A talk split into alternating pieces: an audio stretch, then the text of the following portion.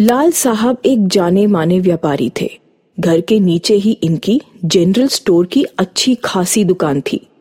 दुकान काफ़ी चलती थी, धन की कोई कमी नहीं थी।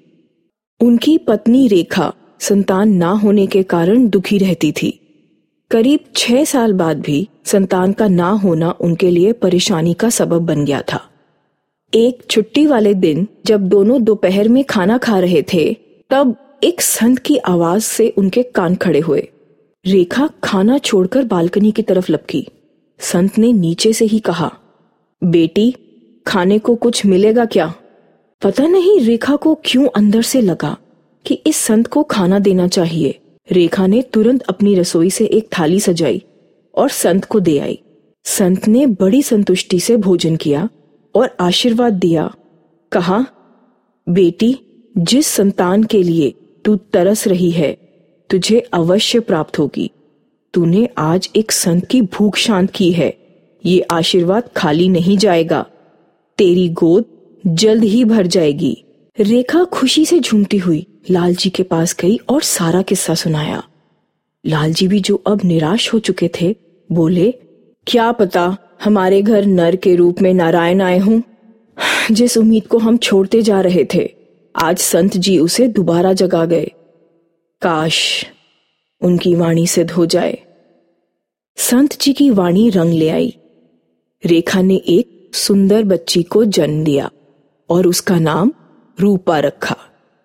लालजी और उनकी पत्नी दोनों को जीने का सहारा मिल गया। रेखा को जो दिन काटने को दौड़ता था, अब समय का पता ही नहीं चलता था।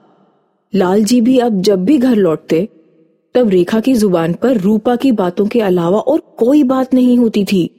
लालजी भी खुश थे और मन ही मन उस संत का और नारायण का खूब धन्यवाद करते। रूपा जब दो साल की हो गई, तब भी वो कुछ नहीं बोलती थी। डॉक्टर से पूछा तो उसने बताया, आपकी बेटी तो जन्म से ही गूँगी है, ये कभी बोल नहीं पाएगी।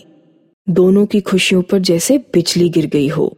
दोनों पति पत्नी अब उदास रहने लगे। उनकी पड़ोस में चारू नाम की एक पड़ोसन रहती थी। उसकी पाँच साल की बेटी वो भी गूँगी थी। चारू नहीं जानती थी कि रूपा भी गूँगी है। रेखा उदासी के बादलों में बहती हुई एक दिन एक तालाब में मछलियों को दाना डालने गई। तभी उसे एक मछली के मुँह में पत्ता दिखाई दिया। मछली उछली और उस पत्ते को रेखा के पास फेंक कर दाना खाने लगी। रेखा ने वो पत्ता उठाया और उसे देखा। उस पर एक किराना गाँव का नाम लिखा था। पहले तो उस पत्ते को फेंकने लगी, फिर पता नहीं क्या सोचकर उसे उठाकर घर ले आई। शाम को लाल जी को उसने वो पत्ता दिखाया। लाल जी ने पत्ता देखकर कहा, यहाँ से करीब 200 किलोमीटर दूर, एक छोटा सा गाँव है किराना। सुना तो है, पर ज़्यादा जानकारी नहीं है। मेरे पास उस गाँव का एक लड़का माल लेने आता है। अब जब भी आएगा तो पूछ लूँगा। शायद वो मछली तुमसे कुछ कहना चाहती हो। अगले दिन ही वो व्यापारी आ गया। लाल जी ने किराना गाँव के बारे में पूछा। पहले तो उसने लाल जी को आश्चर्यचकित नज़रों से देखा। फिर बोला, सेठ जी, बड़ा खतरनाक गाँव है। सियार और भेड़िए उस गाँव में भरे पड़े हैं। पर हाँ एक विशेषता भी है।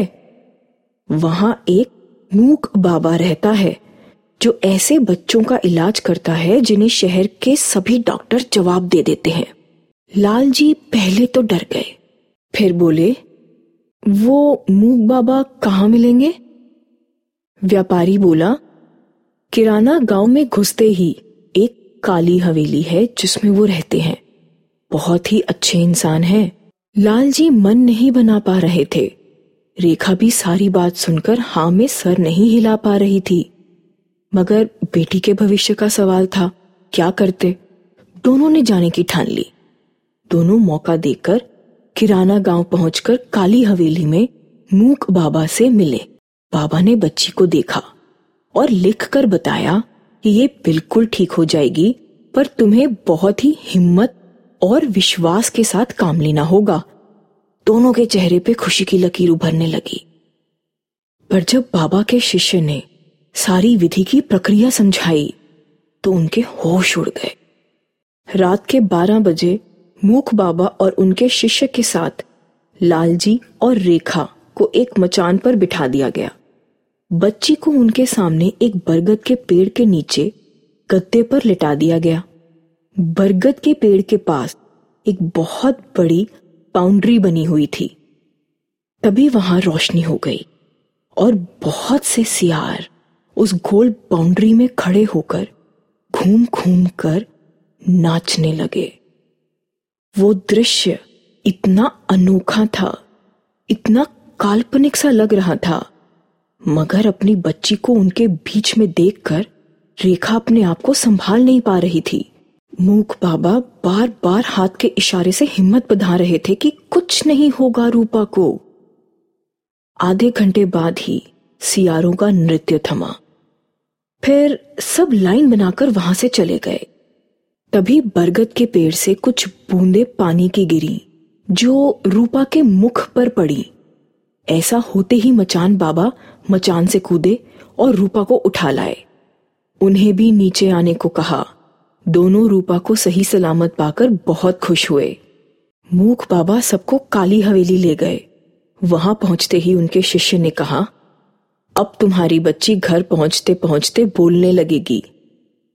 लाल जी ने मूक बाबा को धन दिया। कुछ दिनों बाद चारू रेखा से मिलने आई। रेखा के मुँह से निकल गया कि हमारी बच्ची गूँगी थी। अब एक मूख बाबा की कृपा से बोलने लगी। चारू ये सुनते ही भौचक्की रह गई, क्योंकि उसकी बेटी भी गूँगी थी। चारू मन से कुटिल और ईर्षालु स्वभाव की थी, मगर अब वो रेखा के आगे गिड़गिड़ाने लगी कि मुझे भी बता दो, शायद मेरी बेटी भी ठीक हो जाए। रेखा नरम दिल की थी तो उसने सोचा कि अगर किसी का भला होता है तो मेरा क्या जाता है? रेखा ने सारी बातें उसे ध्यान से समझाई। साथ में कई बार यह भी कहा कि जब बच्ची को अकेले वृक्ष के नीचे रखेंगे तो कलेजे को थाम कर बैठना होगा। उस समय की हरकत परेशानी में डाल सकती है। चारू सभी बातें समझकर अपनी बच्ची को लेकर गाँव पहुँच जाती है। सारा घटनाक्रम उसी प्रकार चलता है, जैसा कि रेखा के साथ हुआ था। मूक बाबा के आदेश अनुसार चारू ने अपनी बिटिया को वहाँ लिटा दिया और मचान से देखने लगी। सियारों का नृत्य देखकर वो इतना डर गई कि मूक बाबा और उनके शिष्य के लाख मना करने पर भी अपनी बेटी को बचाने के लिए वो मचान से कूद गई।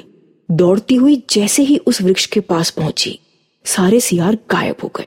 बस वहाँ उसकी बेटी हंसती हुई लेटी थी।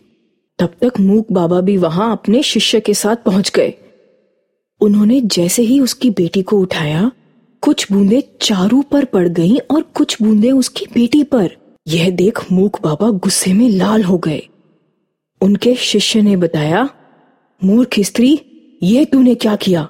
सारे खेल का सत्यानाश कर दिया। ये लो अपनी बेटी और लौट जाओ अपने घर। तभी चारू के पति ने पूछा, बाबा, क्या हो गया? शिष्य ने बताया, तुम्हारी बेटी बोल तो सकेगी, पर यह सारी ज़िंदगी हकली रहेगी। क्योंकि चारू ने जो विघ्न डाला है तो सियारों के श्राप से चारू की आवाज़ चली जाएगी। इसलिए ये ज़िंदगी भर बोल नहीं सकेगी, क्योंकि यहाँ सिर्फ़ सात साल तक के बच्चों को इस पावन वृक्ष का फल मिलता है। चारू की आवाज़ चली गई, और उसकी बेटी बोलने लगी पर हकलाकर। चारू की शक की नज़र और जल्दबाजी का नतीजा उसे मिल चुका था।